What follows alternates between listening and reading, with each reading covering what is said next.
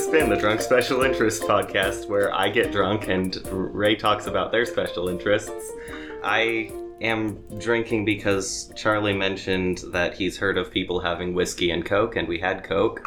Uh huh. Coca Cola, not, you know, cocaine. Sure. Um, and it's actually quite nice. Anyway, Yeah. Anyway, welcome to the podcast. I'm Charlie. My pronouns are he, him. I'm Amias. My pronouns are he, him. And uh, I'm Ray. Hi. My pronouns are they, them. Cool. All right, Ray. What are we talking about today? So I wanted to talk about mushrooms because it's not my current hyperfixation, but I've had a pretty long history of being really obsessed with them, Yeah. and I just think they're pretty neat. Marge Simpson voice. I just think they're neat. It's been a pretty long running interest for you, so. yeah, exactly. I've tried to make my own identification, like, uh, field guide before, where I tried to hand illustrate and hand write everything. And uh, I got like three illustrations in and gave up because that took way too much time. Yeah. Yeah. That is like a super neat, neat idea, though. Like, hell yeah. It was gonna look really cool, but holy crap, it was gonna take forever. Oh, dang.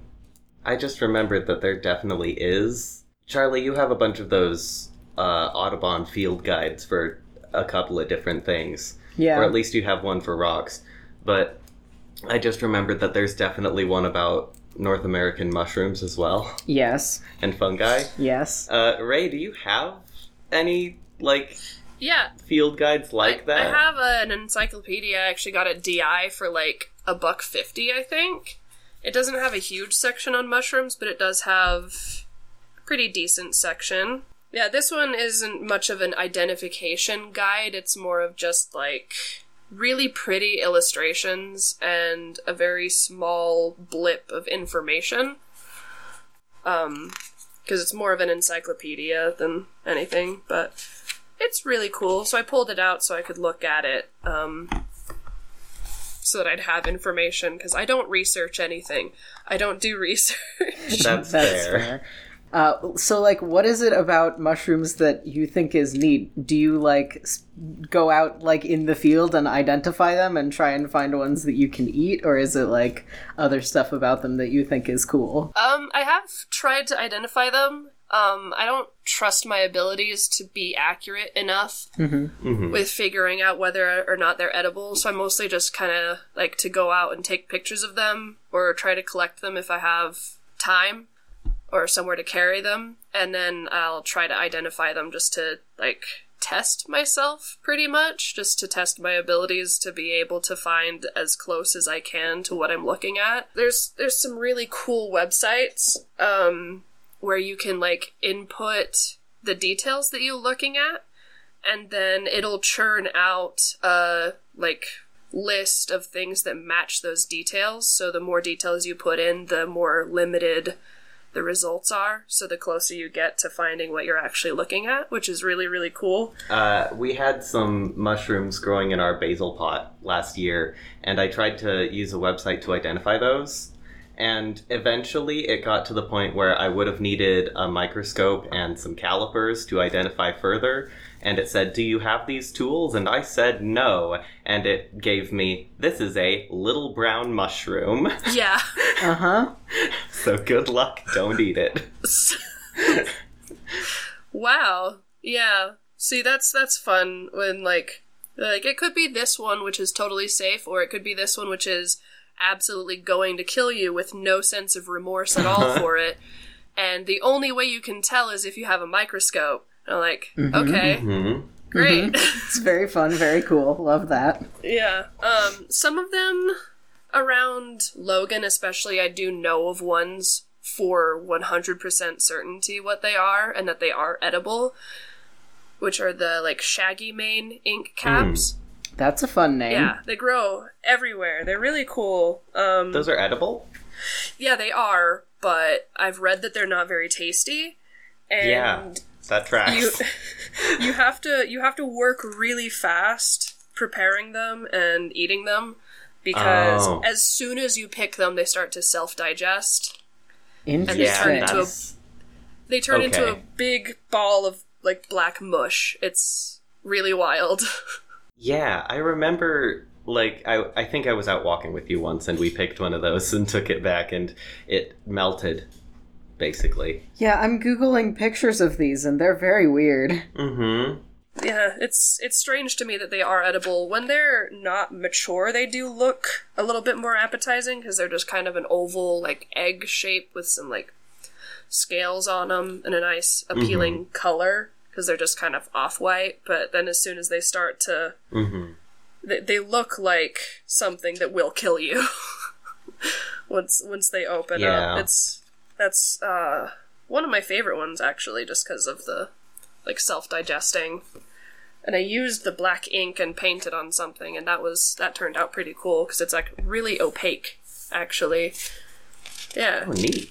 Yeah, and they grow everywhere, so you could definitely just use that as an ink source if you want. yeah. Cool. Possibly.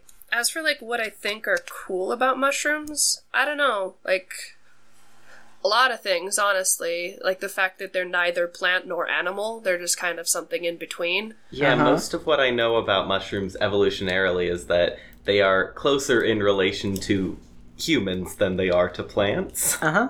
Yeah. Yeah, I they're probably closer to bugs. I learned a fun fact about mushrooms the other day. Um, their cells structurally are more similar to plant cells in that they have like a cell wall, but the material that makes up the cell wall in mushrooms is not cellulose like it is in plants. It's chitin, which is the same thing that makes up the exoskeletons of bugs.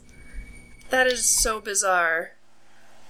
Isn't it? I thought that was very weird and kind of horrifying, like, but I kind of love the it. same stuff on crab shells too. That's Yeah. what what the hell even are mushrooms, man? Like Right? right. And like another thing I like about them is that uh the mushrooms themselves that you see above ground are just the fruiting bodies. They're just the I forget what they're called scientifically. They're just the thing that releases the spores so that the mushrooms can reproduce. But like the Yeah. Uh-huh. It's the reproductive organ of the organism. Yeah. yeah. And then their main Where's the rest of their it? main body is underground. It's the mycelium, and it can span for a l- pretty good distance depending on the species. It can be a pretty big radius sometimes of just these like tiny, tiny fibers that grow through the ground.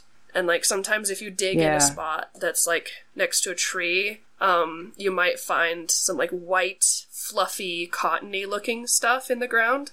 That's usually the mycelium. Uh-huh. Huh. So they're Yeah, I have read that some of the largest organisms on Earth are like the underground part of mushrooms that are just expanding out infinitely, yeah, they, which is kind of cool and kind of yeah, horrifying. they can be pretty gigantic underground, and then just the tiny bit that we see on the surface is just like a tiny fraction of it. when you said you wanted to talk about uh, fungi, uh, you sent me an image, an illustration of some prehistoric fungi. Um, and you said you wanted to talk a little bit about those too. Yeah. So what what were they? so I looked it up today, and they're called prototaxides or prototaxites. I think I don't know how to pronounce it, but I think it's prototaxite. Mm. Um, So they were. I, I wrote down some information. This is the little research that I did. Um, they were they existed like about 350 million years ago. So like before anything other than invertebrates were starting to go up onto the surface. Um, and there was like some moss and stuff, but not really any vascular plants yet. And they Right, so they were the only big yeah, things. they were actually the biggest thing at the time because they would go up to like six or eight meters tall and about a meter wide. Yeah, Damn.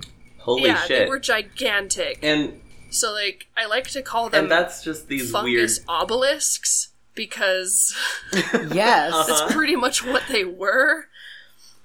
But they were Yeah, because it's just these strange fungus spires, yeah, right? they were just kind of everywhere, I guess, for a while. Once vascular plants started evolving, though, they died off, and I'm not sure exactly the link there, but uh, yeah. But it's also kind of theorized that I mean- they're one of the first things that like helped make it so that vascular plants could evolve because they like broke up some nutrients in the ground, made them accessible to plants so that they could start really Yeah. growing there and getting bigger. Yeah. I mean, I, I don't remember how fungus biology typically works. I know that they decompose dead things. Yeah, I I, I know stuff about I that. honestly, I can explain that. you could. I mean, if you would like to. Yeah, me sure, to. I I, didn't know if you. I don't know their biology that well, honestly. Okay, so like the way that mushrooms decompose things is that they are not like plants. They they do not like produce their own energy or food. They are more similar to animals in that they digest other things for food. The difference is that um, mushrooms digest things outside of their bodies. They release like uh, acids and enzymes that break things down and then reabsorb it once it's kind of like turned into a mush.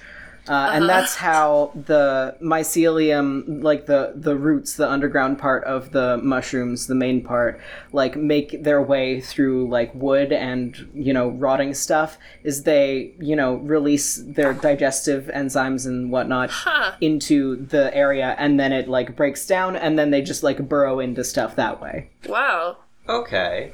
Uh huh. Yeah, I knew they absorbed stuff, but I didn't know they like released enzymes to digest things. That's kind of metal. Yeah. Yeah, it's very neat. So that'd be like the stuff that the shaggy mane releases that digests itself once it gets picked would be those same enzymes. Yeah. enzymes. Yeah, Yeah, it it just Oh, eats itself. extremely I metal. assume yeah. because the organism is trying to survive even though it's been cut off from the rest of it. Mhm. Huh. Cuz like it makes sense especially cuz the natural way for them to auto digest to start that process is like right after they release the spores. So after that their Hmm. job's done. So I guess theoretically if they digest, if they turn back into a mush, they could I guess get reabsorbed by the mycelium so that there's not too much loss of nutrition. Right. Yeah, like that's a spider eating its own silk. Yeah. Hmm. Huh. Let's see. Um Off, And- off topic, uh-huh. spiders also release digestive enzymes. Uh, they do it through their bite. That's that's the poison in a spider's venom. Only Uh, in some of them, though. Some of them do have actual poison. Well, many spiders' venom uh, includes like a paralytic toxin, but also it that's when they release digestive fluid into their prey and they dissolve their prey and Slurp it back slurp up. it out. Yeah, spiders are pretty fucked up.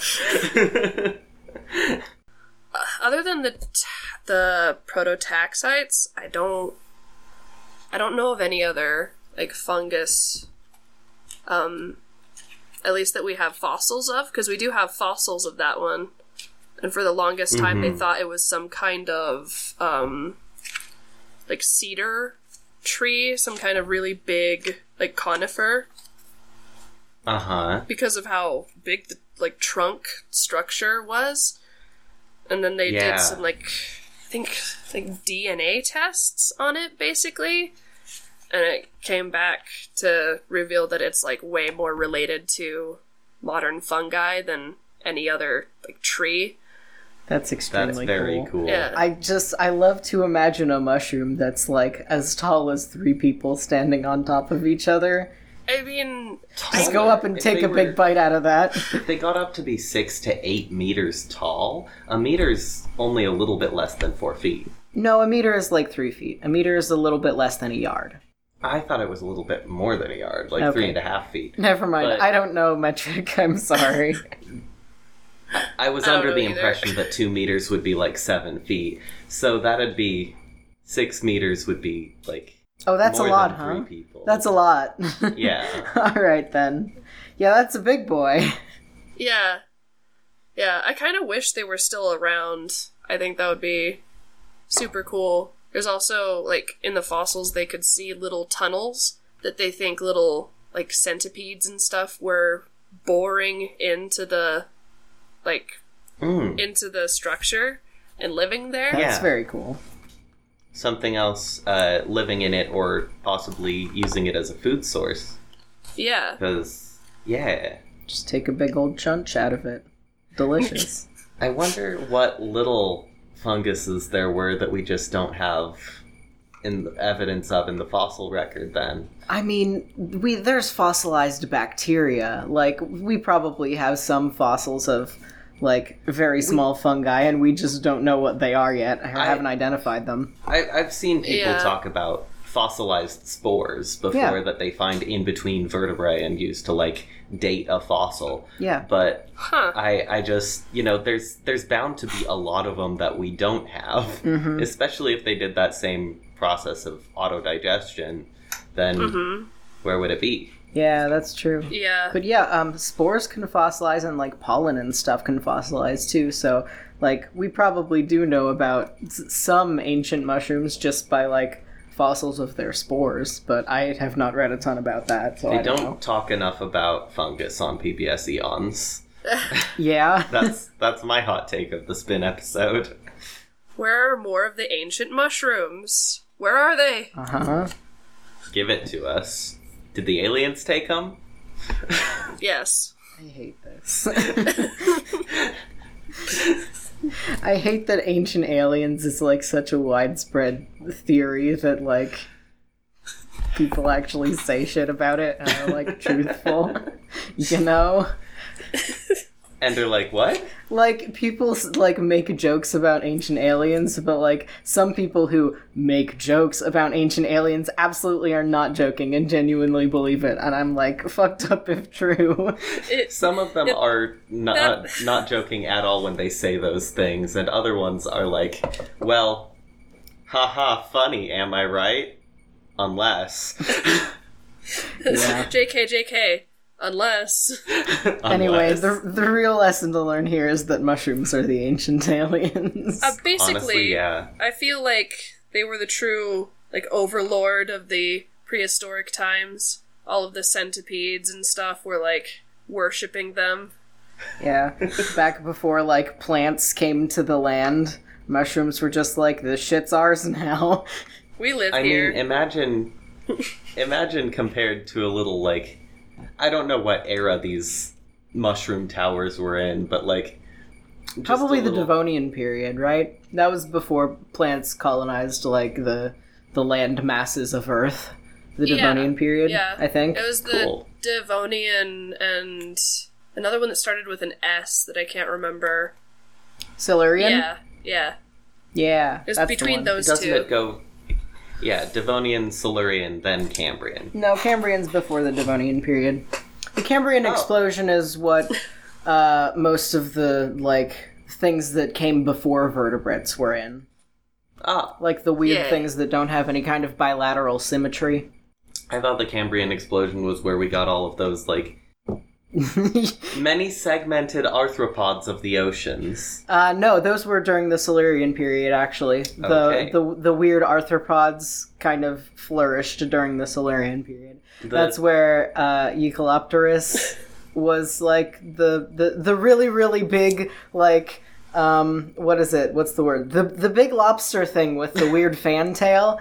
The ones Oh. that got like as big as like a shark. That was during the Silurian period. I can't visualize what you're talking about. I'm sure I've seen a picture.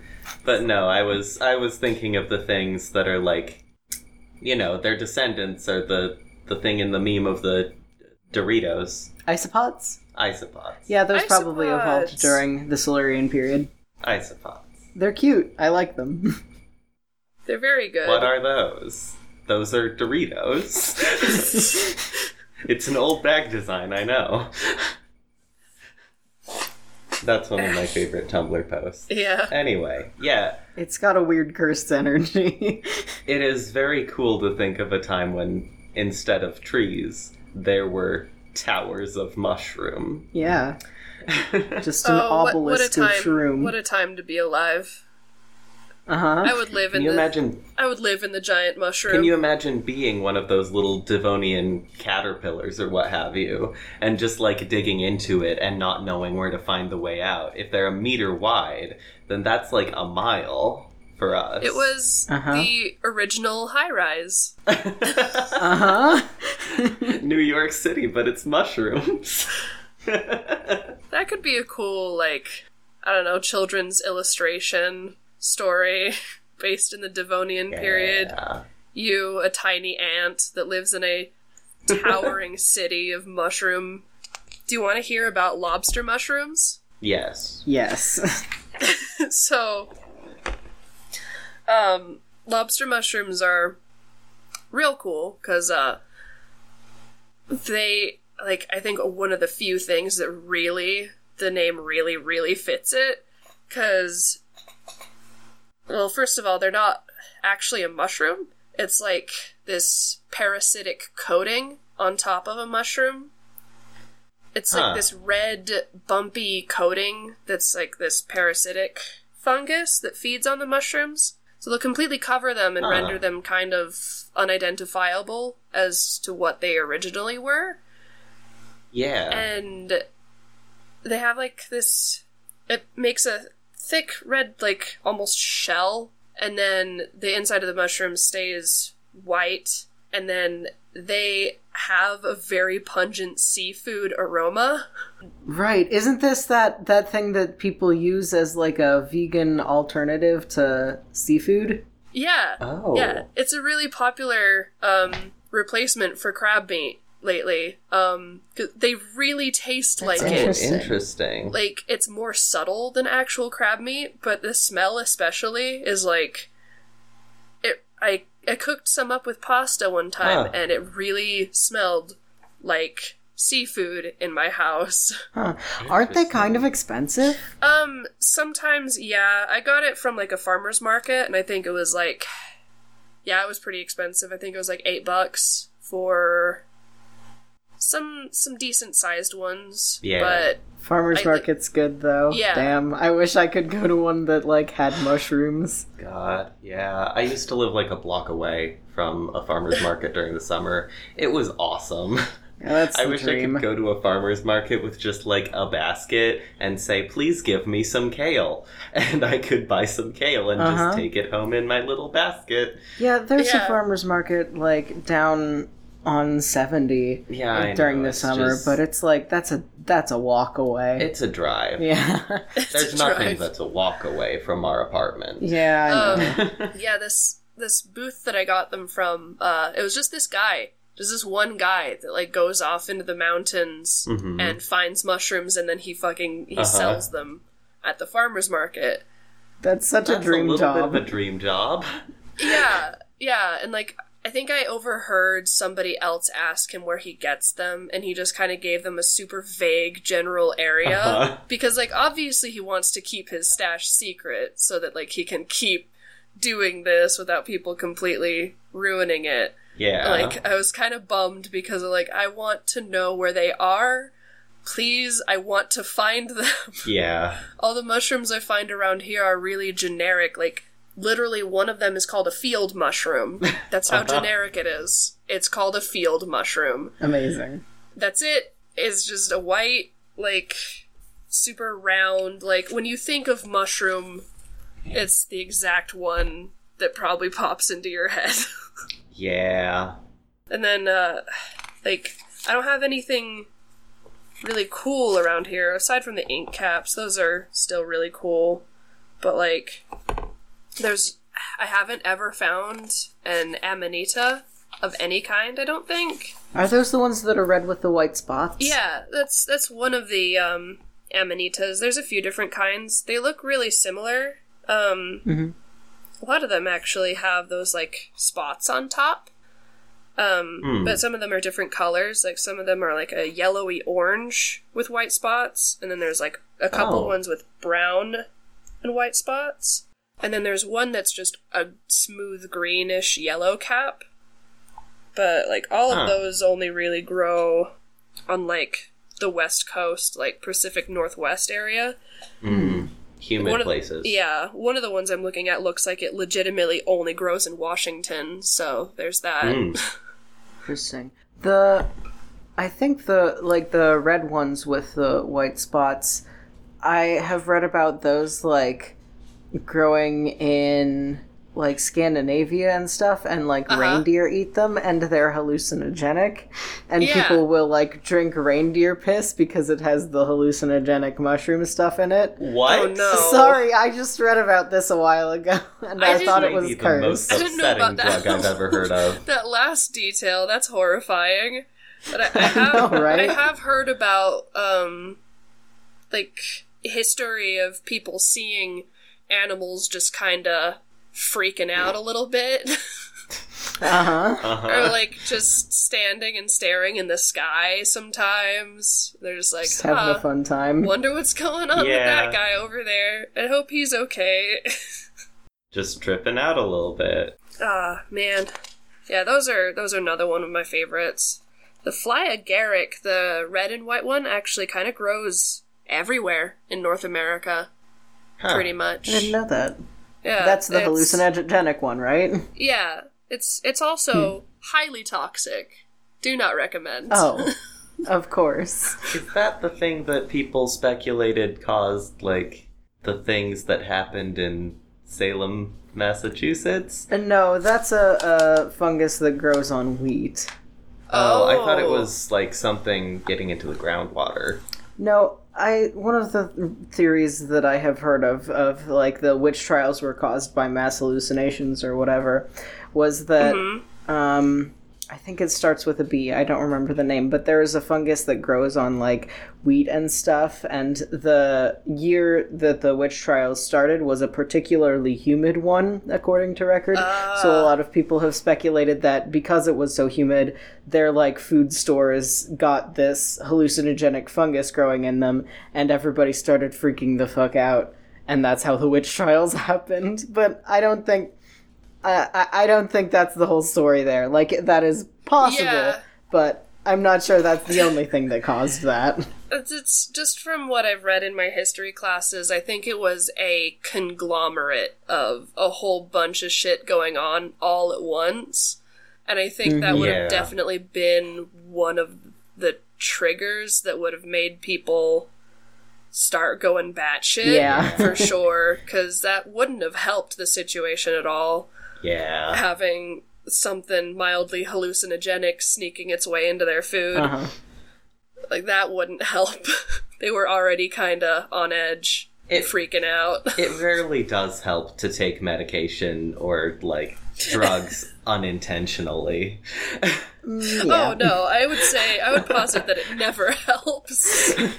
I, uh, another really cool thing about the like the more toxic mushrooms is like sometimes you can tell um just by looking at them because most of the more like it's most of the amanita like family or whatever genus I think um almost all of them are poisonous and almost all of them have what's called a uh, cup.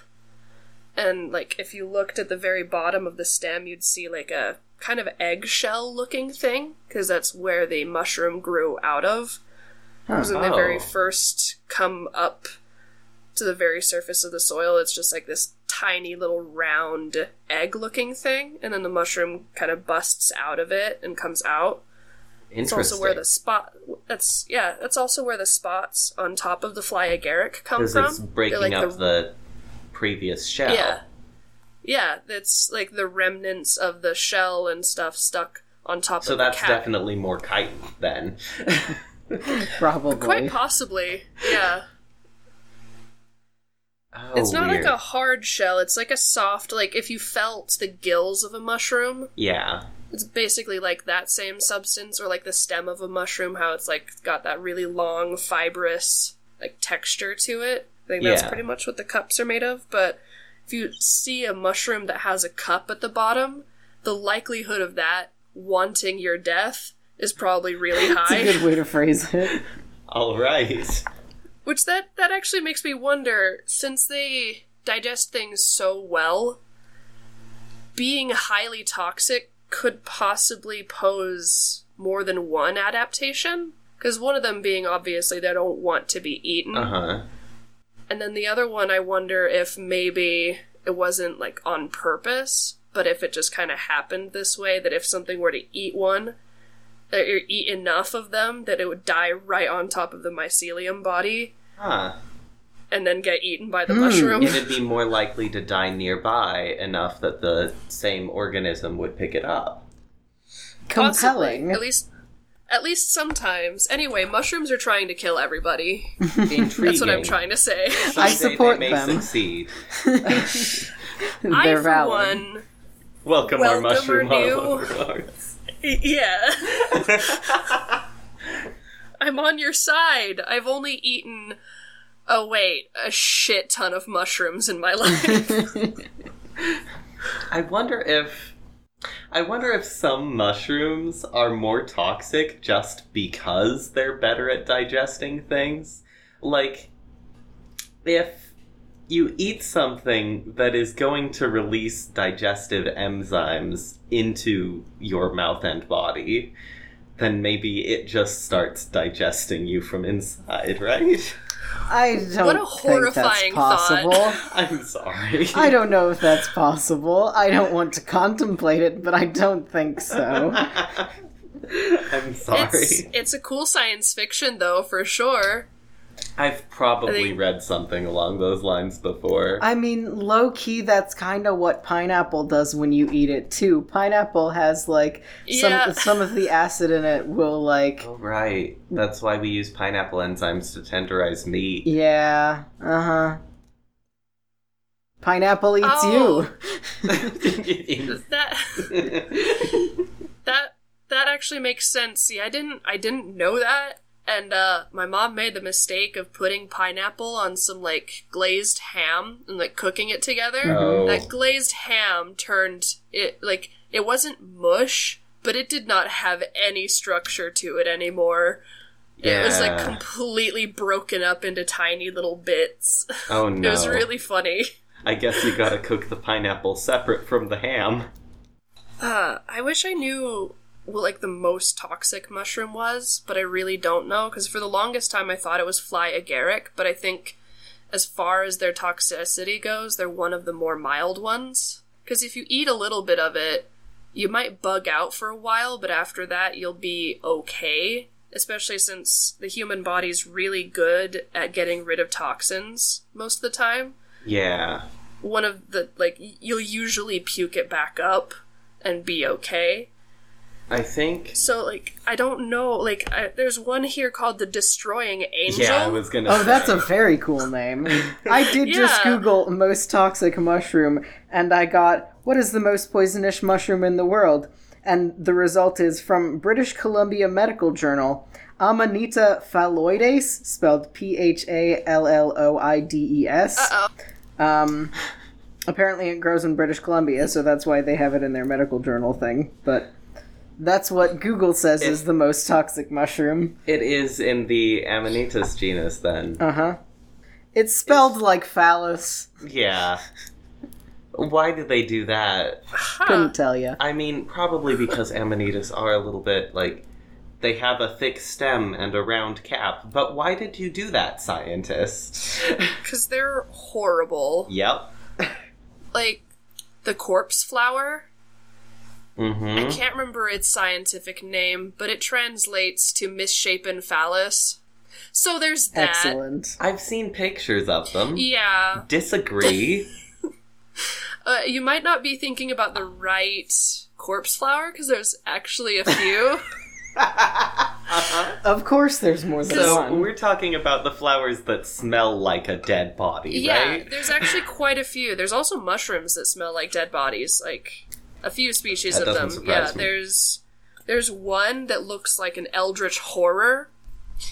That um, Mhm. it grows in like this nice round ball of just like a white, just round ball, and then at one at some point it like busts out of this like white shell, and it's just these red, like bright red tendrils in kind of a cage shape. hmm I've seen photos of that one. I know what you're talking Yeah. about. Huh. They are creepy. Yeah, they're really spooky looking. Um, and then there's the uh, the red juice tooth.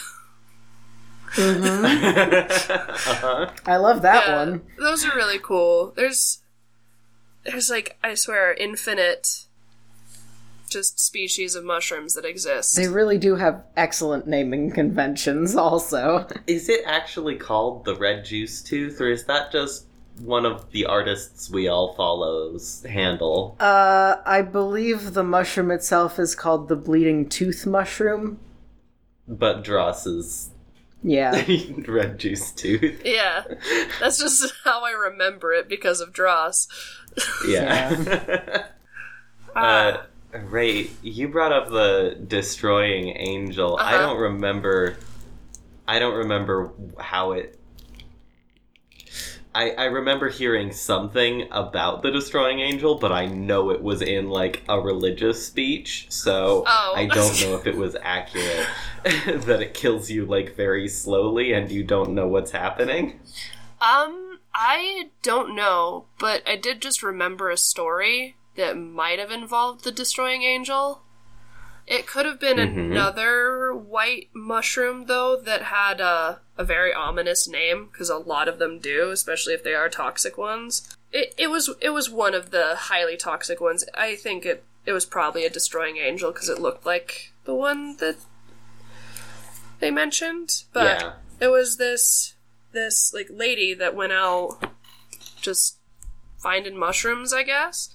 And she found these white mushrooms, and because they are just white and they have like a regular concave um or no like convex like cap where it's like nice and rounded and it looks kind of like a button mushroom like you'd find in the grocery store especially if it's Button mushrooms are the ones you just get in the store. yeah, especially if you find it younger before the cap's fully opened and like more flattened out, because that's when it starts Yeah. to really look different. But when it's really young, it really looks 100% like a mushroom you'd find in the grocery store. So this lady found Yeah. them, and I presume that she had found less mature versions of it and thought that they were just common white mushrooms. So she picked a few of them, took them home, and then like cooked them into a soup. And then like she ate the soup. Mm-hmm. She she said it tasted totally fine, tasted really good. And then she just like felt really sleepy and went to bed. And then she woke up three days later in a hospital. So she, she like woke up after a coma, and somehow she had survived eating a pretty good handful of these mushrooms and I don't know how she lived. I don't think she. Kn- I don't Holy think the doctors know how she survived, because that's like that's a really horrifying. That's like the worst case scenario almost. Is like you eat it, it's Yeah. totally unassuming. Your body doesn't reject it. It tastes fine, And then you go to sleep by yourself. and then you just go to sleep. Yeah. Oops. It's it's so oh, scary. boy. like I love mushrooms, but I am also respectfully terrified of them. Yeah. I think it's important to have a, like a healthy amount of respect and fear for nature in general. Yeah, like it's you it's know. always out to kill you. Like everything it makes is something something horrible. Yeah. Like I, I think I should send one of these pictures to the group chat so you can see just how basic they look. That's the scariest thing about these. Like everybody knows the fly agaric and what they look like, and because they're bright Yeah. red, your like instincts tell you, oh, that's not food. that's not something I should And- ever put in my mouth. And if you pick a shaggy mane, I mean, those are edible, but they look toxic. Yeah, especially once they start to immediately rot, you're like, oh, that's bad stuff, actually. That's not. Yeah. That's not something I want in my body or near me ever, in fact. It was so gross when I Uh-huh. had that shaggy mane just like chillin' on a plate in the kitchen. I put it on a paper plate of all things, and it like soaked through the plate. So like made a mess on the counter and just got They everywhere. just become goo. yeah, huh? there was like They just dissolve. there was no remnant of the body left. It was just black goo. It was That's very so interesting. so Wild. weird. It's kind of interesting that like the mushroom itself is white, but like when it dissolves itself, it turns black. That's kind of cool. Yeah. yeah. Is that why they're called ink caps? Can you like make Yeah. ink with that? Um, I think it's just because they look inky, but I, I should definitely look into whether or not they've been used as ink Oh before. boy, is that the destroying angel that you just sent? Yeah. Yeah, it really does look identical to a standard button mushroom, like the kind that Yeah. you just buy in packs at the grocery store, except for the cup at the bottom. Yeah, you see it. And That's even the that, only I mean, thing. I've never seen a button mushroom growing in the wild, so I wouldn't even know the difference, I think. Yeah, and especially if it's covered enough in enough dirt or like dead leaves or something, you might not even notice the cup when you pick it. Mm-hmm. And like, Because it won't necessarily come with it. yeah. Mac is like climbing on me. Oh dear. Oh, it's it's seven o'clock. yeah. Oh, do you need to go feed him? Nah. I feed him at eight. Oh, okay. He's just impatient. He's just being rude. Yeah, he's he's very rude. He has no patience and he has no qualms about interrupting anything. He's a cat. Yeah. uh huh. Let's see. What what other cool mushrooms are there? Oh yeah, there's the uh there's the puffball. Those are one of my favorites. They What are those? Um they're called like a giant puffball. They're they're really weird because Uh-huh. they don't have like a stem and cap.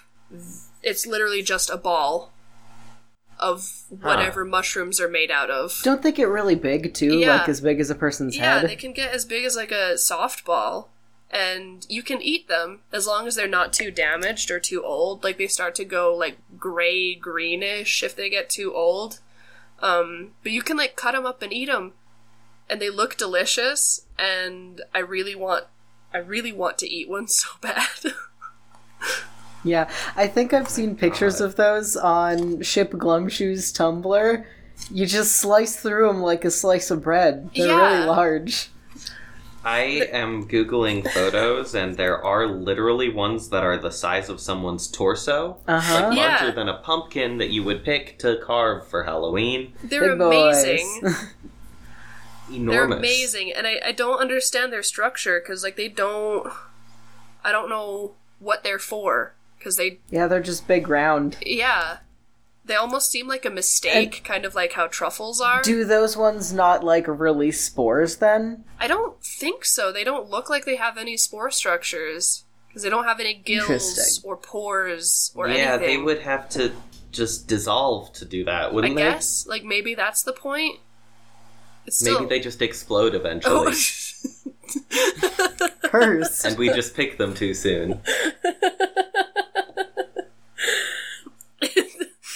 they just they just burst randomly like a landmine. That'd be horrifying. Oh man. Did I hear you say that truffles are a mistake? Basically, yeah. So I might have to Google it real quick, but um basically what truffles are is like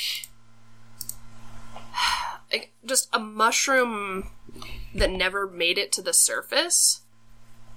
And then they just Uh-huh. kind of develop in a weird way that they're not really supposed to. I don't remember exactly how it works. Um, and they're rare, Huh. which is like one of the reasons they're so expensive. They're not even like I've had I've had truffle oil and it wasn't that impressive, but I don't know. It's, Charlie just like- showed me a cross section of a puffball mushroom that looks like a loaf of bread that I've baked before. It's bread. Yeah, they're smooth. just slice them up. They're smooth. I really want to eat one of those now. Oh my gosh. Just take They- a big they old just look really slice fun, and put like, some jam on it. Take a big ol' slice of it, put it on the grill.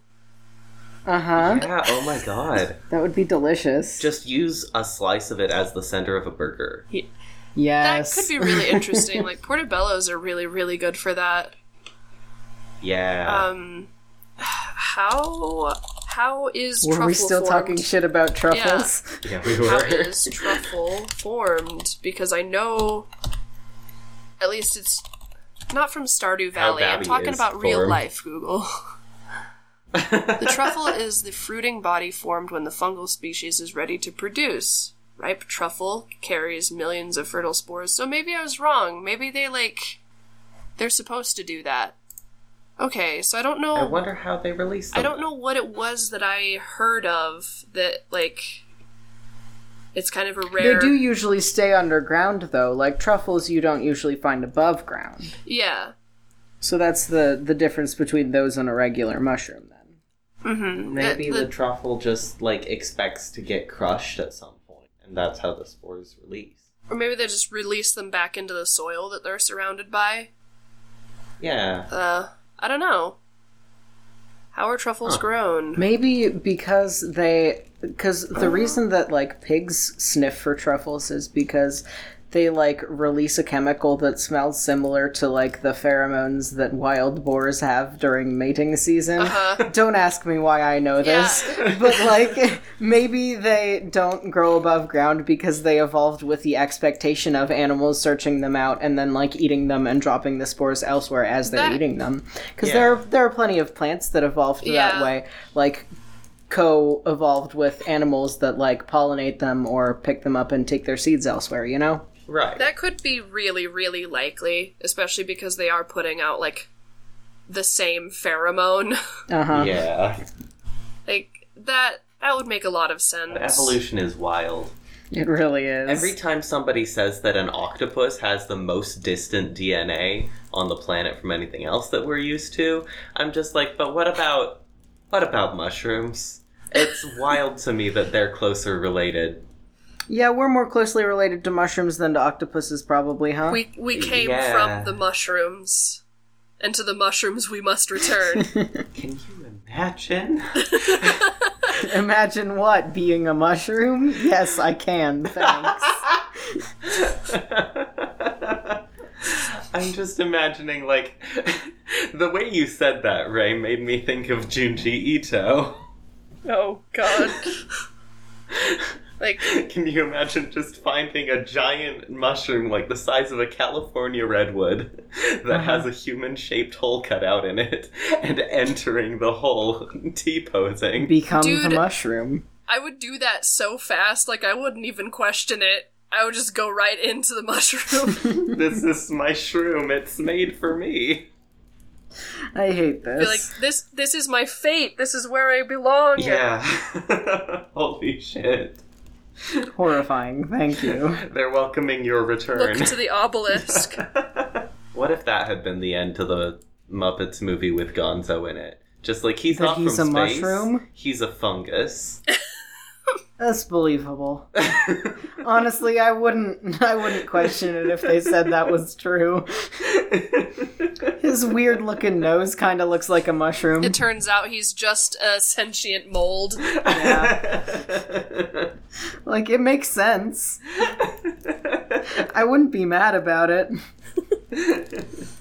it makes sense, you say. I mean, have you seen Gonzo? Yeah, I have. He looks more like a bird. I think his weird nose looks like it could be made of mushroom, but that's just me. He's got that like blue, musty looking Yeah. fur. You know, I guess I wouldn't be shocked to see that on a mushroom, just intrigued. You have a valid point. So Gonzo is a fungus. This is what we've decided. I suppose. Yes. I mean, there's It's the- nothing in the movie that says that the aliens are, in fact, like carbon based humanoid mammals. Fair. They could be fungus. I'm just imagining what a sentient fungus that evolved from like the current fungi on our planet would be like. I wonder. If, That would be pretty fucked up.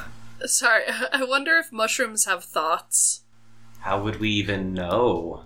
They don't have any kind of nervous system as far as I'm aware. Uh, but the like the structure of the the underground part, like the mycelium, the way it branches is pretty similar to how like, you know, the human nervous system branches within our bodies. So like, who knows? Who knows? I mean, plants don't have a nervous Oh. system either. But, Do plants have thoughts that we know of? well, no, but plants do communicate from one part of the plant to the other. Yeah. There is information that is received by one set of cells that another set of cells responds to. Oh, Interesting. Like the the roots grow in a particular direction. and, like- Plants can also communicate to other plants via their root systems. oh, I didn't know that either. Yeah. I didn't know that. So, like, plants of the same species will communicate to each other and negotiate for space, so they won't overcrowd each other's roots Mhm. or um, leaves right, and that's how you get those weird like, as much. one foot spaces between the trees. In Yeah. In like the canopy. yeah, Yeah. uh huh. Interesting. huh? It's that the trees That's are 'cause they're actually not- talking to each other a little bit. That's very They're cool. trying to not compete as much for light, which is Wild, like really neat. that's one organism communicating with an entirely separate organism, Mhm. right? Because those trees aren't two trees are not usually the same organism. Sometimes they can be. Um, Not unless they're an aspen. yeah, there's a couple of different kinds of trees that like their root systems will branch out and like uh, new trees will sprout from the existing root system. So like entire forests can be the same organism.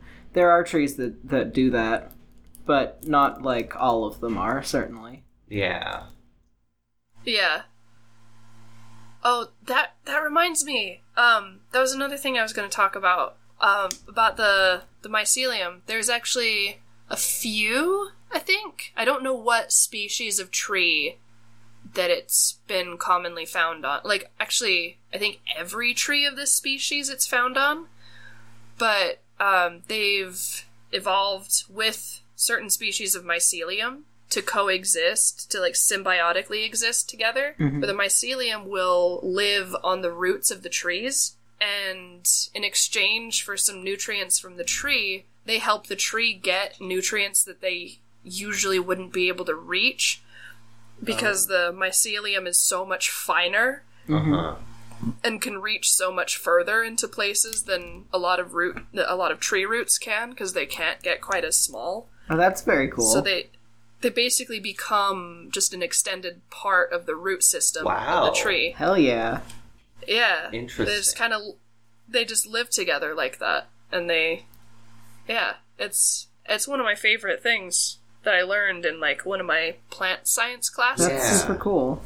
Symbiotic Yeah. evolution is really neat. Mhm. All uh, the the example that comes to mind for me is uh I think there is a moss that is technically I, I might have terms mixed up, but there is an organism that is composed of an algae and a fungus, I believe, ex- existing Uh-huh. in tandem so that they are more or less cultivating each other to feed off of the resources that each one gives off in respiration. Um, Interesting. So Yeah, that's so the super algae cool. involved will do photosynthesis and Uh-huh. respirate and the other organism involved will feed off of that and return carbon dioxide to the algae and it's just a whole colony that develops based on that but That's they really can't cool. live separate from each other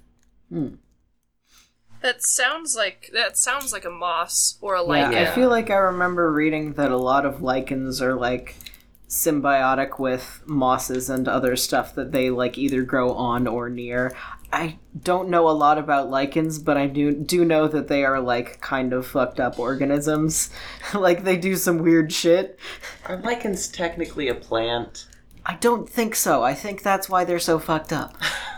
It's they're really weird. I followed somebody on Tumblr who was like going way super deep into plant science. Mhm. That's actually one of the reason one of the reasons I realized I didn't really want to go into plant science anymore because it was like, oh, I'm not that interested actually. Mhm. like this person was super super interested in lichens specifically a lot of the time so they would post a lot about them and every time i would try to read them and try to understand they would use so much like terminology of like all the various species or organisms involved in whatever the hell lichens are Uh-huh. and i still don't know. I i don't know. And then of course like i saw them post a lot about how trying to identify lichen is just hellish Uh huh. Because, like, you have to use a microscope, and even then, it's like, it narrows it down to, like, maybe five species. Oh boy. Oh dear. Okay, so I was dr- gonna drive myself crazy thinking about this, so I googled what is a lichen made of. Uh, lichens are not a single organism. They're a combination of two different organisms which live symbiotically. So I was right about that. Uh, most lichens Yeah. are composed of uh, fungus and algae. I was Usually right. a green algae or a cyanobacterium. Oh. Oh, yeah. So a photosynthesizing That's, bacteria. That's really, really cool. Yeah. Yeah, lichen are really weird. I don't understand them at all, but I support them. That's wild. They're strange and funky little creatures, and they grow on rocks where nothing else can grow, and I think they're. I think they're neat. Yeah, they're pretty cool. I don't think I would want to spend my whole life studying those either, so like valid. But they are Oh pretty no, cool. I think I would drive myself mad. Yeah. You do you, funky little microscopic organism. Oh, I have another. I listened to an entire episode of a podcast about mushrooms the other day in preparation for this episode, so I do have one more like fungus fun fact. Uh huh. Oh, excellent. Yeah. Yes. Okay, so did you know that the reason why a lot of our antibiotics come from funguses and, you know, the fungi that grow on, you know, penicillin is uh, from a mold Yeah. that was discovered on bread, I think. It's related to blue cheese mold. Yeah. Um, the reason why so many of our antibiotics come from fungi is because fungi's main like competitor for resources is bacteria. So a lot of them have evolved Yeah. very complex chemical ways to like kill off bacteria in the area around them to like prevent competition I see.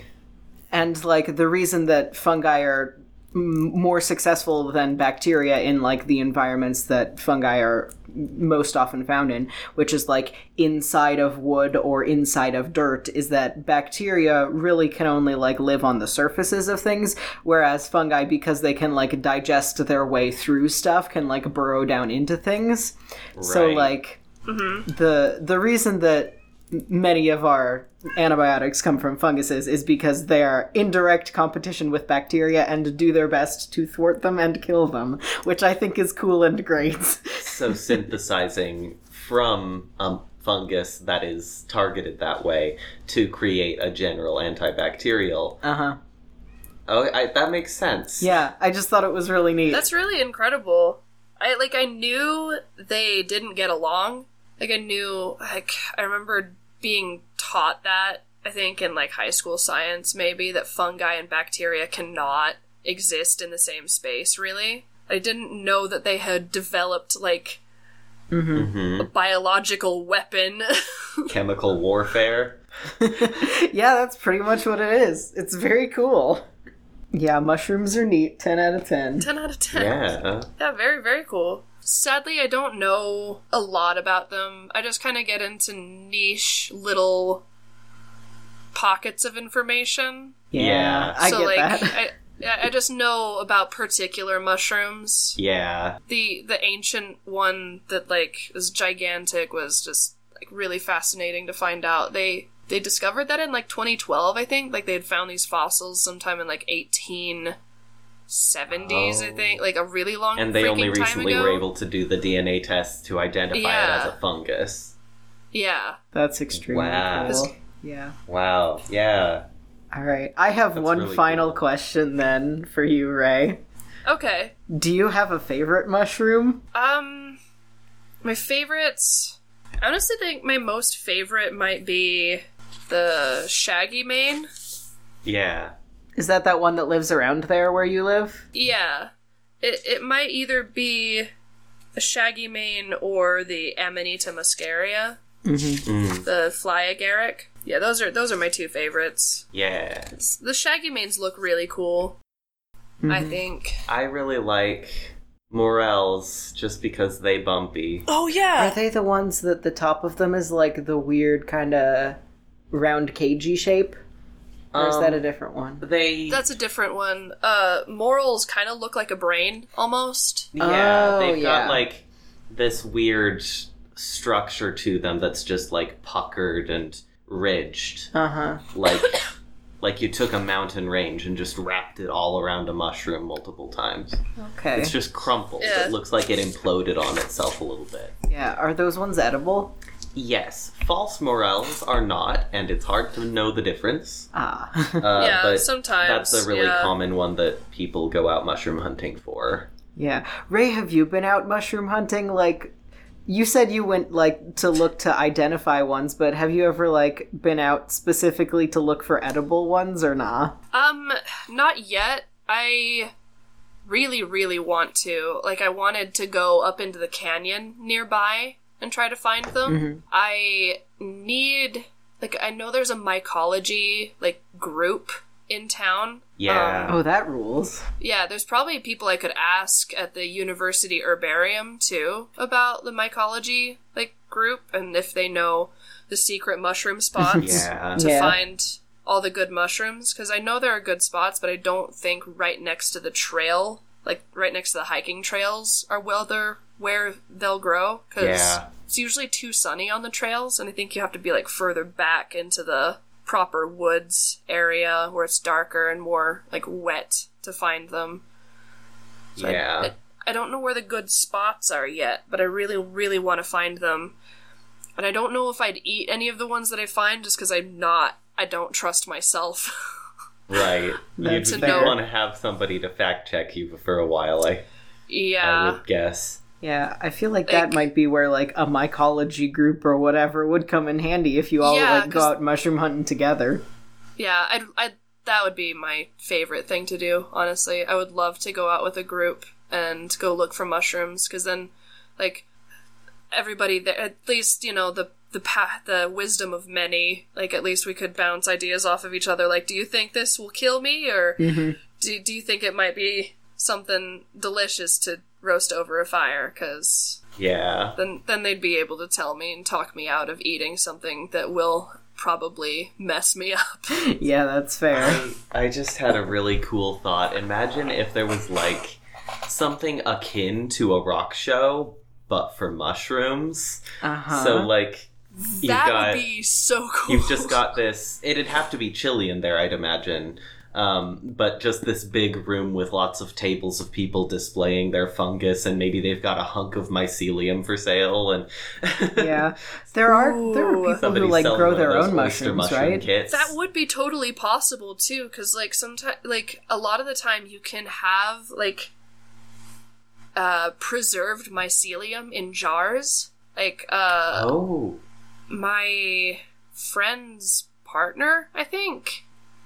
Um, he, like, he has a whole bunch of spores and mycelium that he keeps in jars, and he grows like a lot of different kinds Uh-huh. of mushrooms, like oyster mushrooms and stuff, stuff for cooking. At least I think. I don't know what else he's doing, but Not here to judge people's mushroom growing habits. yeah, but like. uh-huh. He has these really cool jars and it just looks like they're full of like really dirty nasty water but there's mycelium in there and like Oh, if cool. if like and they maintain their structure when they're preserved too so you can just like reach in there with like tweezers and you can pull out strings of mycelium Oh, that's very yeah neat. and then you can plant them and grow them. oh my god, after they've been preserved, like they yeah survive. they can actually survive for a pretty long time depending as long as you preserve them properly Oh, that's rad. yeah, fungus will outlive us. I, for one, welcome our new fungal overlords. Uh-huh. oh man, no, I, I was just thinking of like there are there are mycelium kits that you can buy in like catalogs Uh-huh. and online. Um, yeah. that they send you a big ball of mycelium and a medium that it's growing on, and you can just keep it in a dark, moist environment, and you'll have some, you know, shiitakes in a few months. Yeah. Yeah. I I grew some oyster mushrooms from a kit. That was really fun. That was Yeah. really, really fun. They Yeah, were yeah. delicious. Sadly, it didn't grow enough at a time to sate my hunger. Yeah. Because, like, Yeah. mushrooms shrink so much when you cook them. Yeah. Oh, and, like, the best way to cook an oyster mushroom, I learned, is you can, like, Mhm. pull them apart into strips, kind of like string cheese. You can just, like, pull them apart and then you just uh-huh. get like some oil in a pan and you get it nice and hot and then you just like really quickly fry them and they get Ah. crunchy and kind of like a f- Mushroom fries. yeah like te- they're kind of like a fried like the fried onions or something that you'd put on top of like a salad or something Oh, that sounds Oh, really it's good. it's delicious i highly recommend it if you can ever get a ha- uh, get your hands on oyster mushrooms it's really good to cook them that, that, that way Oyster mushrooms aren't like super uncommon though, Uh-uh. are they? Like you could buy that at a grocery store. There probably are some at the grocery store around here because I'm fairly certain, obviously not certain enough to pick them from the wild, that I Uh-huh. saw some last summer. Okay. Yeah, they're pretty Um, easy to identify. They're like more oblong.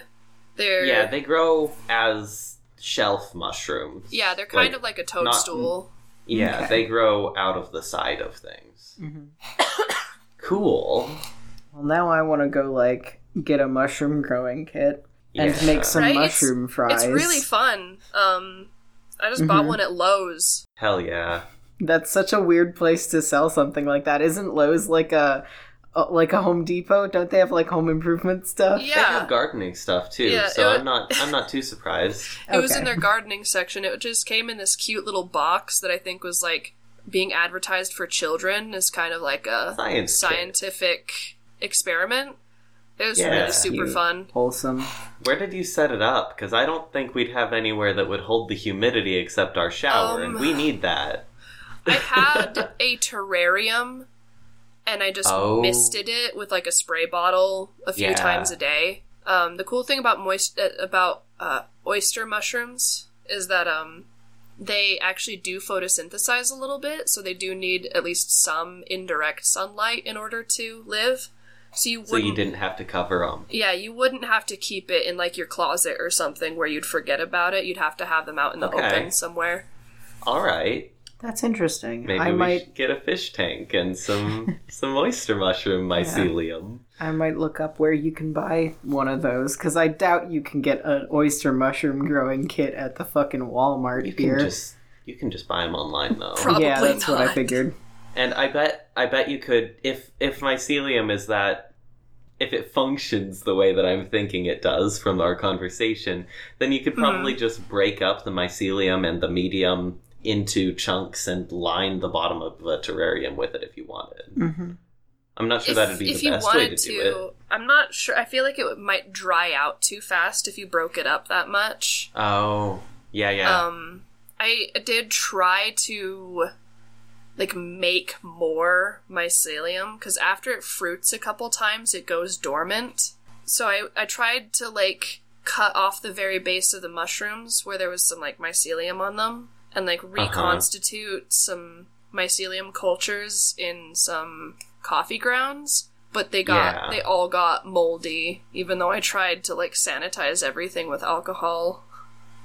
I was so sad. It's it's so easy Yeah, for I them wonder to get if you could like spread them out more by like putting down a layer of you know those like mulch wood chips and then putting down a layer of the stuff and then putting more wood chips over them? Because I do know that like that kind of like landscaping mulch like mushrooms will just grow there on their own because they like all of the dead wood and the way that it retains humidity. So like if you put layers of those in between Yeah. with the mushrooms in them, that would give them like more stuff to munch on and like then you could Uh-huh. spread them out more and have more room for more mushrooms. and it That might work. Be more aerated in a way that would promote more growth, but not as much mold. Because coffee grounds, I think the problem is that they're really, really fine. Yeah. yeah i think it was too densely packed and uh, Yeah. it's it's really hard like you can't really sanitize coffee grounds very Yeah. well Just grow some mushrooms in a fucking aquarium, baby. Yeah. yeah Take those to the farmer's market. Yeah. I I really I really want to try growing mushrooms again. I've found some websites where you can buy like spores and stuff too, like not just mycelium, but like spore syringes for very specific like chanterelles and stuff. Ooh. Interesting. You Yeah. you gotta become one of those people who grows a lot of mushrooms and then goes to the farmer's market and sells your mushrooms. I would love to do that. there were people at the local farmers market. Like not the the, the one that I got the lobster mushrooms were from Ogden, so a city Ah. like a few cities away. Um, it's a much bigger, more diverse farmers market, but the local one is a bit smaller. There mm-hmm. for a little bit. He wasn't there this last year or the year before, but he used to go and sell oyster mushrooms every Saturday because he Yeah. he grew them out of these big bags of straw that he hmm. kept in like Oh. a shed. Yeah, And that was works, huh? his- That was his oyster mushroom cool. cultivation. Yeah, you can really just grow mushrooms on anything that decomposes, huh? Pretty much. Hmm. Uh, the only problems are like um, competing fungus that may already exist in the medium and like mold Yeah. and stuff. Yeah. Yeah. But like I've seen photos of mushroom farms that are just like lots of logs stacked in like a circle so that it's dark on the inside and then like Uh-huh. it maintains the humidity. hmm But like yeah, you could probably just grow a mushroom on anything, huh? That's cool. I Anyway. think I should probably go feed my cat soon because he just bit my hand really hard. Oh, rude. Being a grumpy little lad. All right. Well, thanks Yeah. for Yeah, thank you. yeah, thank you for Yeah. talking to us about mushrooms. Mushrooms. Hell yeah. Yeah, it was really fun. Should we do yeah. an outro of some kind? I don't think we have. We one. don't usually do one. No. That's I it. think we usually just like, that's it. Uh huh. That's it. All right. Bye. Bye.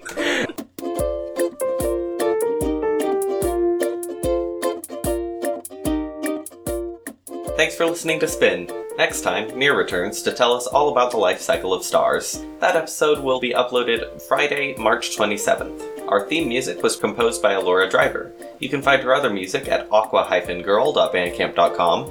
If you want to join us on the podcast, email us at spinpodcast at gmail.com or reach out on Twitter at spin underscore podcast or on Tumblr at spinpodcast.tumblr.com. Thanks for tuning in. We'll see you next time.